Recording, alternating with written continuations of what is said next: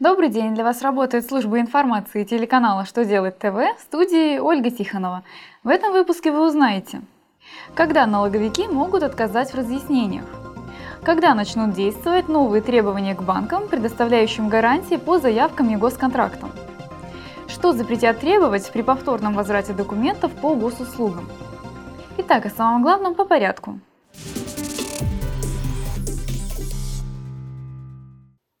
Если вопрос не связан с конкретной ситуацией, в которой оказался налогоплательщик, налоговая служба может отказать отвечать. По правилам налогового законодательства, компании, предприниматели и физлица вправе получить бесплатные разъяснения по связанным с налогами вопросам и сведения о действующих налогах и сборах. Налоговая служба при этом уточнила, что разъяснение предоставит только если вопрос непосредственно связан с деятельностью налогоплательщика.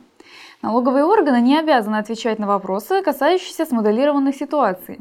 В остальных случаях, если у этого налогоплательщика теоретически может возникнуть такая ситуация, налоговики оставляют за собой право не отвечать.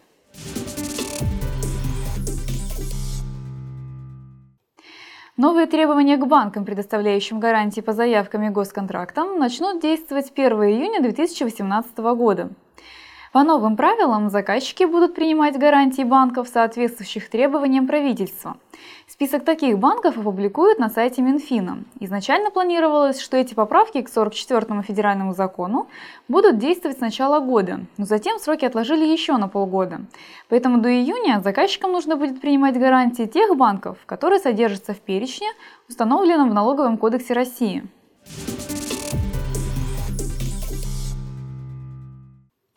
Госдума рассматривает проект, запрещающий требовать документы, некорректность или отсутствие которых не указали в первоначальном отказе. Законопроект, по которому повторный возврат документов заявителю по новым основаниям могут сделать невозможным, прошел первое чтение. Таким образом, не указав на отсутствие или некорректность документа в первом отказе, орган автоматически признает его правильность. При этом две ситуации станут исключениями. Если регулирующие госуслугу нормативные правовые акты поменялись после первой подачи документов, и если ошибочно или противоправно при первом отказе действовало должностное лицо. В этом случае действие должностного лица должен подтвердить акт. Этот акт с подписью руководителя, предоставляющего услугу органа, следует вручить заявителю.